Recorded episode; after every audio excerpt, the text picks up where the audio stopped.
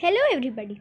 Today we shall be listening to a poem called My Parents Both Are Humans by Kenn Nesbitt.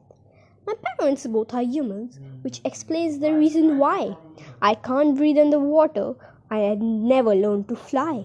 I can't run like a cheetah, and I can't sting like a bee.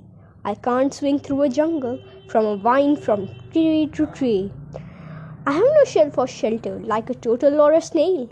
I can't squirt water from a trunk or grab things with a tail. Because my mom's a human and my dad's a human too. I can't do all the awesome things that other creatures do. I have to do what humans do instead of stuff that stuff that's cool.